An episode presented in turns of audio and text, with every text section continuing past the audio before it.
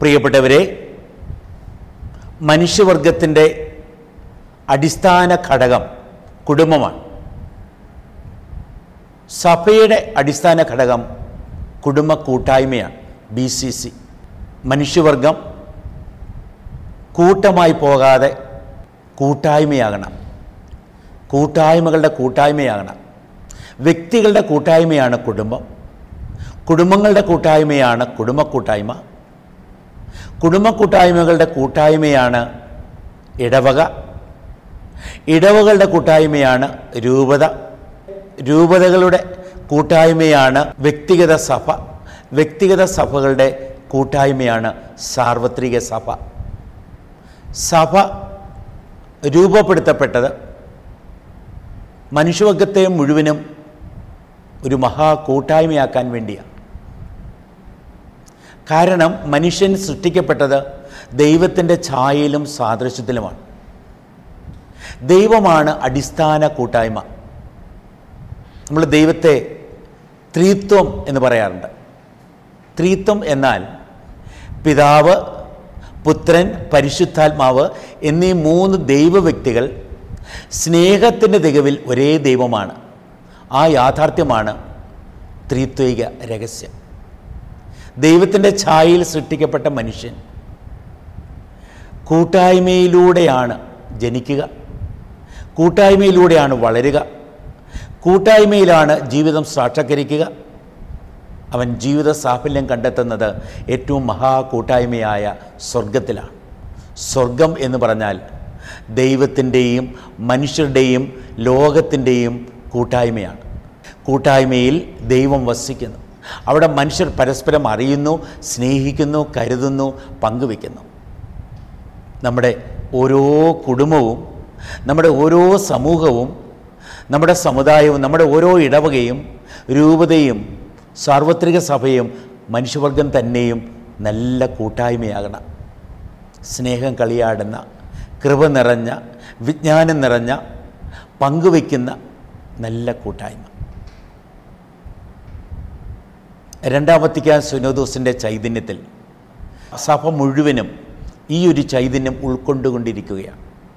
വെറും കൂട്ടമായി പോകാതെ കൂട്ടായ്മകളുടെ കൂട്ടായ്മയായി സഭ നിലനിൽക്കണം വളരണം.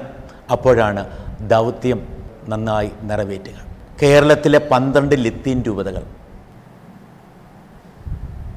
തിരുവനന്തപുരം അതിരൂപത നെയ്യാറ്റിൻകര രൂപത കൊല്ലം രൂപത പുനലൂർ രൂപത ആലപ്പുഴ രൂപത വരാപ്പുഴ അതിരൂപത വിജയപുരം രൂപത കൊച്ചി രൂപത കോട്ടപ്പുറം രൂപത കോഴിക്കോട് രൂപത കണ്ണൂർ രൂപത സുൽത്താൻപേട്ട് രൂപത.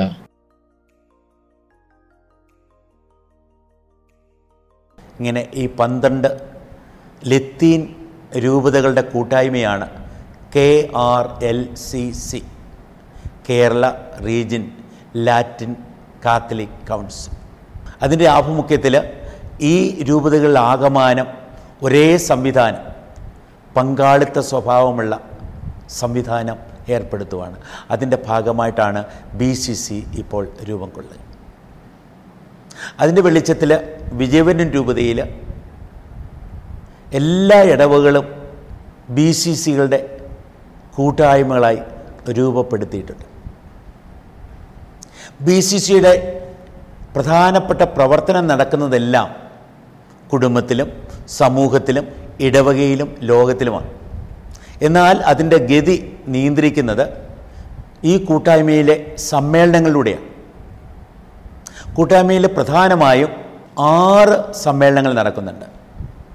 അഞ്ച് ഒരുക്ക സമ്മേളനങ്ങളും ആറാമത്തേത് ഒരു പൊതുസമ്മേളനമാണ്. ഒരുക്ക സമ്മേളനം. ഒന്നാമത്തേത് പുരുഷന്മാരുടെ സമ്മേളനമാണ്.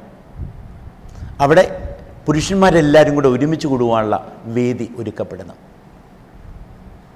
പരസ്പര സൗഹൃദത്തിൽ പരസ്പരം കാര്യങ്ങൾ ചർച്ച ചെയ്ത് പഠിച്ച് പ്രശ്നങ്ങൾ തിരിച്ചറിഞ്ഞ് പരിഹരിച്ച് മുന്നേറുവാനുള്ള പുരുഷന്മാരുടെ കൂട്ടായ്മയാണ് അവിടെ നടക്കുക.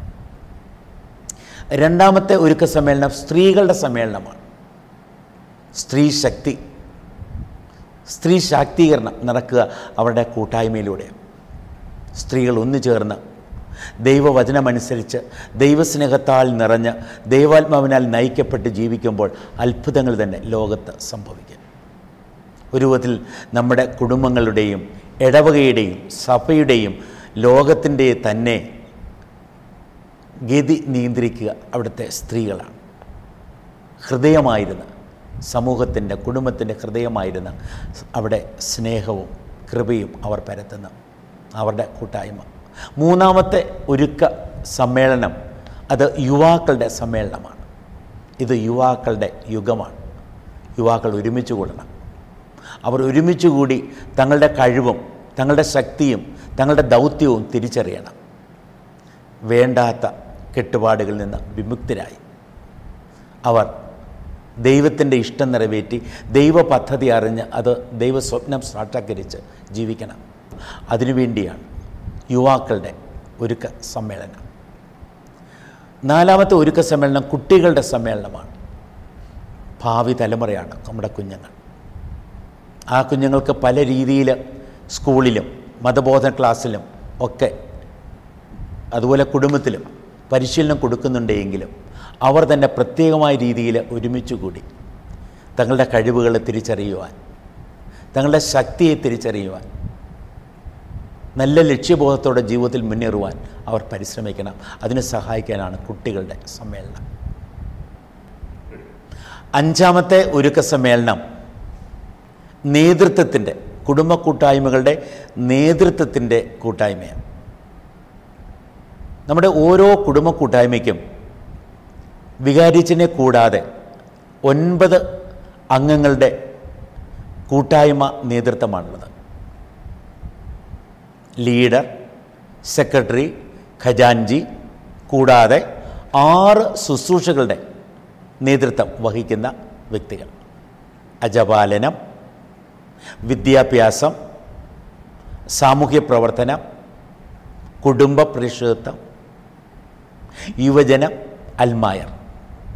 ഇങ്ങനെ ഈ ഒൻപത് പേര് ഓരോ പൊതുസമ്മേളനത്തിന് മുമ്പ് ഒരുമിച്ച് കൂടണം. ഒരുമിച്ച് കൂടി പൊതുസമ്മേളനം എങ്ങനെ നടത്തണം എന്ന് അവർ നിശ്ചയിക്കണം തീരുമാനിക്കണം. അതിനുവേണ്ട ഒരുക്കം നടത്തണം. അതിനുവേണ്ടിയാണ് ഈ അഞ്ചാമത്തെ ഒരുക്ക കൂട്ടായ്മ.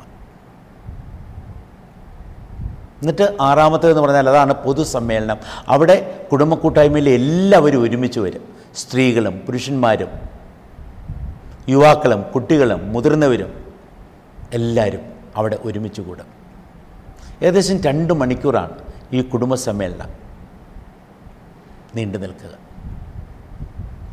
ഈ പൊതു സമ്മേളനത്തിൽ നാല് കാര്യങ്ങളാണ് സാധിക്കുക. ഒന്നാമത്തേത് ലിറ്റർജി ലിത്തൂർജിയ എന്ന് പറയും പ്രാർത്ഥന എന്ന് പറയാം. രണ്ടാമത്തേത് കെരിഗ്മ എന്ന് പറയാം. കെരിഗ്മ എന്ന് പറഞ്ഞാൽ വചനം പഠനം. മൂന്നാമത്തേത് കൊയിനോണിയ എന്ന് പറയാം. കൊയിനോണിയ എന്ന് പറഞ്ഞാൽ കൂട്ടായ്മ എന്നർത്ഥം. നാലാമത്തേത് ഡയാക്കോണിയ എന്ന് പറഞ്ഞാൽ ശുശ്രൂഷ അല്ലെങ്കിൽ പ്രവർത്തനം. ഈ നാല് പ്രവർത്തനങ്ങളും ക്രമീകരിക്കുന്ന രീതിയിലാണ് ഓരോ പൊതുസമ്മേളനവും നടത്തപ്പെടുക. പൊതുസമ്മേളനത്തിന് ആകെ ആറ് ഘട്ടങ്ങളുണ്ട്. അതിലെ ഒന്നാമത്തെ ഘട്ടം പ്രാരംഭം. രണ്ടാമത്തേത് പ്രാർത്ഥന. മൂന്നാമത്തേത് പഠനം. നാലാമത്തേത് കൂട്ടായ്മ. അഞ്ചാമത്തേത് പ്രവർത്തനം അല്ലെ ശുശ്രൂഷ. ആറാമത്തേത് സമാപനം. ഈ ഓരോ ഭാഗത്തും വിവിധ തലങ്ങളുണ്ട്. പ്രാരംഭത്തിൽ നമ്മൾ കാണുന്നത് ആറ് ഭാഗങ്ങളാണ് ആരംഭിക്കുന്നത് തിരികെത്തിക്കലോടുകൂടിയാണ്. ലോകത്തിന്റെ പ്രകാശമായി കടന്നു വന്ന കർത്താവിനെ കൂട്ടായ്മയിലേക്ക് ക്ഷണിക്കുന്ന അനുഭവമാണ് ആ തിരികെത്തിക്കലിലൂടെ വരുന്നത്. അങ്ങനെ ക്രിസ്തുവിനാൽ പ്രകാശിതരായിട്ടാണ് ഓരോ കുടുംബ കൂട്ടായ്മ സമ്മേളനവും ആരംഭിക്കുക. അതേ തുടർന്ന് പരിശുദ്ധാത്മാവിന്റെ ഗാനമാണ്.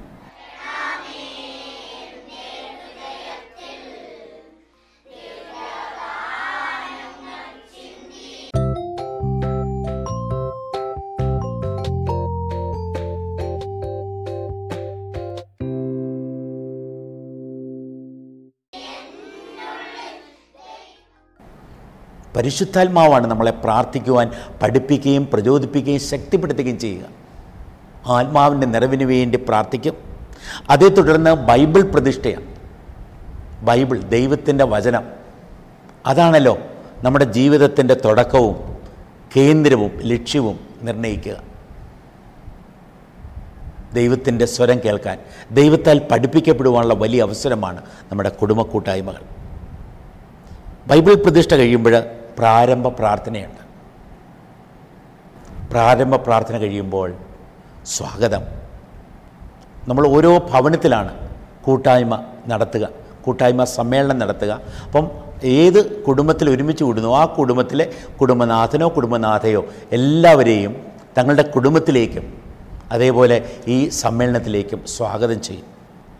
അതേ തുടർന്ന് ലീഡർ വിഷയാവതരണം നടത്തും. അങ്ങനെ ഒന്നാം ഭാഗം പ്രാരംഭം പൂർണമാകും. എന്നിട്ട് നമ്മൾ രണ്ടാമത്തെ ഭാഗത്തിലേക്ക് കടക്കും. രണ്ടാം ഘട്ടത്തിൽ അത് പ്രാർത്ഥനയുടെ ഘട്ടമാണ്. അവിടെ പ്രധാനമായും നാല് ഭാഗങ്ങളുണ്ട്. ആദ്യം ആരാധന പിന്നെ കൃതജ്ഞത പിന്നെ ജപമാല സമർപ്പണം. നാലാമത്തേത് സമർപ്പണം. ആരാധന എന്ന് പറഞ്ഞാൽ ദൈവം നമുക്ക് ആരാണോ ആ ദൈവത്തെ ദൈവമായി നമ്മുടെ ദൈവമായി ഏറ്റുപറഞ്ഞ് ആ ദൈവത്തിൽ ആശ്രയിക്കുന്നതിനെയാണ് ആരാധന എന്ന് പറയുക. ദൈവമല്ലാത്തതിനെ മാറ്റിക്കളഞ്ഞ്. ചിലപ്പോഴും നമ്മൾ ദൈവമല്ലാത്തതിനെ ദൈവത്തിന്റെ സ്ഥാനത്ത് വെച്ച് ദൈവത്തോടെന്ന പോലെ പെരുമാറുന്ന അവസരമുണ്ട്. അതിനെയാണ് നമ്മൾ വിഗ്രഹാരാധന എന്ന് പറയുക. നമ്മുടെ വിഗ്രഹങ്ങളെല്ലാം അകറ്റി. ദൈവമേ അങ്ങാണ് എന്റെ ദൈവം എന്ന് ദൈവത്തോട് ഏറ്റുപറയുന്നു ആരാധനയിലൂടെ. അത് കഴിഞ്ഞ് കൃതജ്ഞതയാണ്. പ്രാർത്ഥനയുടെ രണ്ടാം ഘട്ടം. നന്ദി പറച്ചൽ. ക്രൈസ്തവന്റെ തന്നെ സ്വഭാവവിശേഷം കൃതജ്ഞതയാണ്. ദൈവം തന്റെ ജീവിതത്തിൽ ചെയ്തതെല്ലാം ഓർത്ത് ദൈവം തനിക്ക് തന്ന കൃപകളെല്ലാം ഓർത്ത് ദൈവത്തിന്റെ പ്രത്യേകമായ സ്നേഹമോർത്ത് നിരന്തരം നന്ദി പറയണം. ക്രൈസ്തവ ജീവിതം തന്നെ ഒരു കൃതജ്ഞതാ ജീവിതമാണ്. ഒരു കൃതജ്ഞതാ ബലിയാണ്. നമ്മുടെ ഏറ്റവും വലിയ ആരാധന കുർബാനയാണ്. കുർബാനയ്ക്ക് പറയുന്നത് കൃതജ്ഞത യൂക്കരിസ്റ്റ് എന്നാണ്. അതേ തുടർന്ന് നമ്മൾ ജപമാല പ്രാർത്ഥിക്കും. ജപം കൊണ്ടുള്ള മാലയാണ് ജപമാല. കൂട്ടായ്മയുള്ള എല്ലാവരും ജീവനുള്ള മണികൾ പോലെ ജപമാലയായി കോർക്കപ്പെടും. അവിടെ നമ്മൾ ഈശോയുടെ ജീവിതത്തെ മൊത്തം ധ്യാനിക്കും. നമ്മൾ മാതാവിനെ കുറിച്ച് ദൈവവും മനുഷ്യനും പറഞ്ഞ ഏറ്റവും പ്രധാനപ്പെട്ട വാക്യം അനുസ്മരിച്ച് ഏറ്റുപറഞ്ഞ് ദൈവവചനം കോർത്തെടുത്ത് ദൈവവചനം ഉരുവിട്ട് നമ്മൾ മന്ത്രം പോലെ ഉരുവിട്ട് മാതാവിനെ പോലെ നന്മ നിറഞ്ഞവരായി ദൈവം കൂടെയുള്ളവരായി അനുഗ്രഹമായി അനുഗ്രഹമേകുന്നവരായി ജീവിക്കാൻ തയ്യാറാണെന്നുള്ള ഏറ്റുപറച്ചിലാണ് നമുക്ക് ജപമാലയിൽ നമ്മൾ ചൊല്ലുന്ന നന്മ നിറഞ്ഞൊരുമേ എന്നുള്ള പ്രാർത്ഥന. ജപമാലയിൽ ആ രഹസ്യങ്ങളിലൂടെ ഈശോയുടെ ജീവിതം മുഴുവനും നമ്മുടെ ധ്യാന വിഷയമാക്കുക അതേ തുടർന്ന് നമ്മൾ ഒരു സമർപ്പണ പ്രാർത്ഥനയുണ്ട്. നമ്മളെ മുഴുവനും ദൈവത്തിന് സമർപ്പിച്ചുകൊണ്ടുള്ള പ്രാർത്ഥന. അങ്ങനെ നമ്മൾ പ്രാർത്ഥനയുടെ രണ്ടാം ഘട്ടം നമ്മൾ പൂർത്തീകരിക്കപ്പെടും. മൂന്നാം ഘട്ടം എന്ന് പറയുന്നത് അത് പഠനത്തിന്റെ ഘട്ടമാണ്. പഠനം. ഈ ഇവിടെ ആറ് ഭാഗങ്ങളാണ് ഇവിടെയുള്ളത് ആദ്യം ഒരു ഒരുക്ക പ്രാർത്ഥനയുണ്ട്. അതേ തുടർന്ന് ബൈബിൾ വായന എന്നിട്ട് ബൈബിൾ വിചിന്തനം അനിതാപകർമ്മം. ബൈബിളിൽ നിന്ന് മാത്രമല്ല സഭാ പ്രബോധനത്തിൽ നിന്നും നമ്മൾ പഠിക്കും. ഇപ്പം സഭാ പ്രബോധനം വായിക്കും വിചിന്തനം ചെയ്യും എന്നിട്ട് സമാപന പ്രാർത്ഥന. അങ്ങനെയാണ് ആ ആറ് ഭാഗങ്ങൾ. എന്താണ് ദൈവം നമ്മളോട് പറയുന്നത്? എന്താണ് ദൈവം നമ്മളെ പഠിപ്പിക്കുന്നത്? എന്ത് നമുക്കുണ്ടാകേണ്ടത് എന്ത് ബോധ്യമാണ് നമുക്കുണ്ടാകേണ്ടത്? എന്ത് അനുഭവത്തിലേക്കാണ് നാം നയിക്കപ്പെടുന്നത്? ഇതിന്റെ വെളിച്ചത്തിൽ എന്ത് തീരുമാനമെടുത്താണ് നാം ജീവിക്കേണ്ടത് എന്നുള്ള ശ്രദ്ധയോടെ വേണം ഈ വചന പഠനം നമ്മൾ നടത്താൻ. അടുത്ത ഘട്ടം കൂട്ടായ്മയുടെ ഘട്ടമാണ് നാലാം ഘട്ടം. ഈ കൂട്ടായ്മയുടെ ഘട്ടത്തിൽ ഏഴ് ഭാഗങ്ങളുണ്ട്. ആദ്യം ഹാജരെടുക്കും. ആരെല്ലാം അവിടെയുണ്ട്?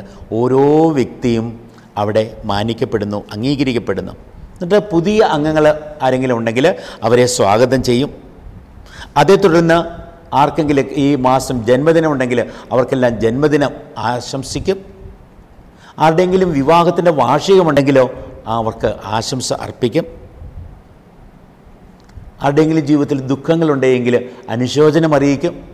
ആരുടെയെങ്കിലും ജീവിതത്തിൽ വിജയമോ നേട്ടമോ വന്നുവെങ്കിൽ അവരെ അനുമോദിക്കും. ആരെങ്കിലും കൂട്ടായ്മയിൽ നിന്ന് അകന്നു പോകുന്നുണ്ടെങ്കിൽ അവർക്ക് നന്ദി ചൊല്ലി യാത്രയപ്പ് നടത്തും. അങ്ങനെയാണ് കൂട്ടായ്മയുടെ ഏഴ് ഘട്ടങ്ങൾ. നമ്മൾ അടുത്ത ഘട്ടത്തിലേക്ക് വരുമ്പോൾ അഞ്ചാം ഘട്ടത്തിൽ അത് പ്രവർത്തനത്തിന്റെ ഘട്ടമാണ്. അതിൽ ആറ് ഭാഗങ്ങളാണുള്ളത്. അറിയിപ്പുകൾ റിപ്പോർട്ടുകൾ ശുശ്രൂഷകളുടെ അവതരണം അതിന്റെ എല്ലാം വെളിച്ചത്തിലുള്ള പൊതുചർച്ച തീരുമാനങ്ങളും ഉത്തരവാദിത്വം ഏൽപ്പിക്കലും ആറാമതായി കണക്ക് അവതരിപ്പിക്കലും സ്തോത്ര കാഴ്ചയെടുക്കലും ഈ രീതിയിൽ നമ്മളെ ദൈവമേൽപ്പിച്ച ദൗത്യം നന്നായി നമുക്ക് ഗ്രഹിച്ച് മനസ്സിലാക്കി എന്താണ് നാം അത്യാവശ്യമായി ചെയ്യേണ്ടത് അതെങ്ങനെയാണ് ചെയ്യേണ്ടത് ആരാണ് ചെയ്യേണ്ടത് എപ്പോഴാണ് ചെയ്യേണ്ടത് എന്നെല്ലാം നന്നായി തിരിച്ചറിഞ്ഞ് വിവേചിച്ചറിഞ്ഞ് തീരുമാനങ്ങളെടുത്ത് ദൗത്യമേൽപ്പിക്കുന്ന ഘട്ടമാണ് ഈ അഞ്ചാമത്തെ ഘട്ടം. അടുത്തത് ആറാം ഘട്ടമാണ്. അതാണ് സമാപന ഘട്ടം. ഈ സമാപന ഘട്ടത്തിൽ ആറ് ഭാഗങ്ങളുണ്ട്. ആദ്യം മധ്യസ്ഥ പ്രാർത്ഥനയാണ്. തുടർന്ന് സമാപന പ്രാർത്ഥന സമാധാന ആശംസ കൃതജ്ഞത സ്നേഹവിരുന്ന് സമാപന ഗാനം മധ്യസ്ഥ പ്രാർത്ഥനയിലൂടെ പരസ്പരം കരുതൽ പ്രകടമാക്കുക. പരസ്പരം ഓർത്ത് മറ്റുള്ളവരുടെ ആവശ്യങ്ങൾ കണ്ടറിഞ്ഞ് വിഷമതകൾ തിരിച്ചറിഞ്ഞ് അതെല്ലാം പ്രാർത്ഥനകളായി അർപ്പിക്കുക. കാരണം ദൈവത്തെ കൂടാതെ മനുഷ്യനൊന്നും സാധ്യമല്ല. എന്നാൽ നമ്മളെ ശക്തിപ്പെടുത്തുന്ന ദൈവത്തിലൂടെയോ എല്ലാം ചെയ്യാൻ നമുക്ക് സാധിക്കും. നമ്മുടെ എല്ലാ കാര്യത്തിലും ദൈവത്തിന്റെ ശക്തി ദൈവത്തിന്റെ കൃപാവരം നമ്മൾ ആർജിച്ചെടുക്കുന്നതാണ് മധ്യസ്ഥ പ്രാർത്ഥന. അവിടെ ഇവിടെ കൂടിയിരിക്കുന്നവർക്ക് വേണ്ടി മാത്രമല്ല ഇവിടെ കൂട്ടായ്മയ്ക്ക് വേണ്ടി മാത്രമല്ല കൂട്ടായ്മയിലെ കുടുംബങ്ങൾക്ക് വേണ്ടി മാത്രമല്ല എല്ലാ കുടുംബ കൂട്ടായ്മകൾക്കും വേണ്ടി ഇടവകയ്ക്ക് വേണ്ടി രൂപതയ്ക്ക് വേണ്ടി സാർവത്രിക സഭയ്ക്ക് വേണ്ടി നാടിനു വേണ്ടി സംസ്ഥാനത്തിന് വേണ്ടി രാജ്യത്തിന് വേണ്ടി ലോകം മുഴുവനു വേണ്ടിയുമാണ് നമ്മൾ മധ്യസ്ഥ പ്രാർത്ഥന നടത്തുക. എന്നിട്ട് അതിന്റെ പൂർത്തീകരണമായിട്ടാണ് നമ്മൾ സമാപന പ്രാർത്ഥന പ്രാർത്ഥിക്കുക. അതേ തുടർന്ന് സമാധാന ആശംസയാണ് പരസ്പര സമാധാനം ആശംസിക്കുമ്പോൾ അത് പരസ്പരം കണ്ടുമുട്ടുന്ന പരസ്പരം അനുരഞ്ജനപ്പെടുന്ന പരസ്പര സ്നേഹ ഐക്യം പ്രകടമാക്കുന്ന വലിയൊരു അനുഭവമാണ്. ഓരോരുത്തരും പരസ്പരം എല്ലാവരെയും കണ്ട് പരസ്പരം സമാധാനം. സമാധാനം എന്ന് പറഞ്ഞാൽ അനുഗ്രഹങ്ങളുടെ നിറവ്. ദൈവത്തിന്റെ അനുഗ്രഹം നിനക്കുണ്ടാകട്ടെ എന്ന് പരസ്പരം ആശംസിക്കുന്നു. അതിനെ തുടർന്ന് നമുക്ക് കൃതജ്ഞതയാണ്. നേതൃത്വമുള്ള ആരെങ്കിലും? തങ്ങളുടെ ഭവനം ഈ സമ്മേളനത്തിനായി തുറന്നുന്ന കുടുംബത്തിനും അതുപോലെ കൂട്ടായ്മയിൽ പങ്കെടുത്ത എല്ലാവർക്കും കൂട്ടായ്മയിലെ എല്ലാവർക്കും ഈ കൂട്ടായ്മയിൽ ഓരോ രീതിയിൽ ശുശ്രൂഷ ചെയ്ത സഹായിച്ച ഓരോരുത്തർക്കും നന്ദി പറയും. കൃതജ്ഞതയെ തുടർന്ന് നമ്മൾ അഗാപ്പയാണ് സ്നേഹവിരുന്ന്. ഈ സ്നേഹവിരുന്ന് നമ്മുടെ പ്രൗഢി പ്രകടമാക്കാൻ വേണ്ടിയല്ല പിന്നെയോ നമ്മുടെ കൂട്ടായ്മ വെളിവാക്കാൻ വേണ്ടിയാണ് നന്ദി നിറഞ്ഞ ഹൃദയത്തോടെ നമ്മൾ ഈ സ്നേഹ കൂട്ടായ്മയിൽ ഈ സ്നേഹ വിരുന്നിൽ പങ്കുചേരണം. പങ്കുവയ്ക്കുന്ന അനുഭവം അഞ്ചപ്പം കൊണ്ട് അയ്യായിരം വരെ തീറ്റിപ്പോറ്റിയപ്പോൾ എല്ലാവരും സംതൃപ്തരായി മിച്ചം വന്ന അനുഭവം നമ്മുടെ ഓരോ കൂട്ടായ്മയിലും അനുഭവപ്പെടണം. അതിനുവേണ്ടിയാണ് ഈ സ്നേഹവിരുന്ന്. അതേ തുടർന്ന് എല്ലാവരും സമാപന ഗാനം പാടി തങ്ങളുടെ ദൗത്യം നിറവേറ്റുവാനായി ഇറങ്ങിത്തിരിക്കുന്നു. ഇങ്ങനെ ആറ് ഘട്ടങ്ങളിലൂടെ സമാപന സമ്മേളനം നടത്തപ്പെടുമ്പോൾ അവിടെ ഓരോ വ്യക്തിയും മാനിക്കപ്പെടുന്നു ഓരോ വ്യക്തിയും ആഘോഷിക്കപ്പെടുന്നു ഓരോ കുടുംബവും ആഘോഷിക്കപ്പെടുന്നു. അവിടെ പരസ് മറ്റുള്ളവരുടെ സന്തോഷത്തിൽ പങ്കുചേരുന്നു ദുഃഖത്തിൽ പങ്കുചേരുന്നു. സന്തോഷത്തിൽ പങ്കുചേരുമ്പോൾ സന്തോഷം ഇരട്ടിക്കുന്നു ദുഃഖത്തിൽ പങ്കുചേരുമ്പോൾ ദുഃഖം കുറയുന്നു. പരസ്പരം ആശ്വസിപ്പിച്ച് പരസ്പരം പങ്കുവെച്ച് പരസ്പര കരുതലോടെ ഒരുമയോടെ ജീവിക്കുവാൻ തയ്യാറാകുന്നു. പ്രിയപ്പെട്ടവരെ നമ്മൾ ഒറ്റയ്ക്ക് ജീവിക്കാൻ പോയാൽ ഒറ്റപ്പെടുത്തി ജീവിക്കാൻ പോയാൽ അവിടെ നമ്മുടെ ജീവിതം സാക്ഷാത്കരിക്കപ്പെടില്ല. സ്നേഹവും ദൈവാനുഗ്രഹവും എല്ലാം നമ്മുടെ ജീവിതത്തിൽ വരിക. നമ്മൾ ചെയ്യുന്ന പ്രവൃത്തികളെല്ലാം ശരിക്കും ഫലമണിയുക കൂട്ടായ്മയിലൂടെയാണ്. ദൈവം പറഞ്ഞു മനുഷ്യൻ ഒറ്റയ്ക്കിരിക്കുന്നത് നന്നല്ല. ദൈവം അതിന്റെ പരിഹാരമായി ആദ്യത്തെ കുടുംബത്തെ വാർത്തെടുത്തു. കുടുംബ കൂട്ടായ്മകളെ വാർത്തെടുത്തു. ദൈവജനം രൂപം കൊണ്ട് ഈശോയുടെ ശിഷ്യഗണം രൂപം കൊണ്ട് പരിശുദ്ധാത്മാവിന്റെ ആലയം രൂപം കൊണ്ട് മനുഷ്യവർഗം മുഴുവനും ദൈവത്തിൽ കൂട്ടായ്മയായി വളരട്ടെ കൂട്ടായ്മയായി ജീവിക്കട്ടെ സ്വർഗമാകുന്ന മഹാകൂട്ടായ്മയിലേക്ക് മുന്നേറട്ടെ. അതിന് നമ്മുടെ ബി സി സികൾ ഏറ്റവും വലിയ ഉപകരണങ്ങളാകട്ടെ എന്ന് ആശംസിക്കുന്നു പ്രാർത്ഥിക്കുന്നു.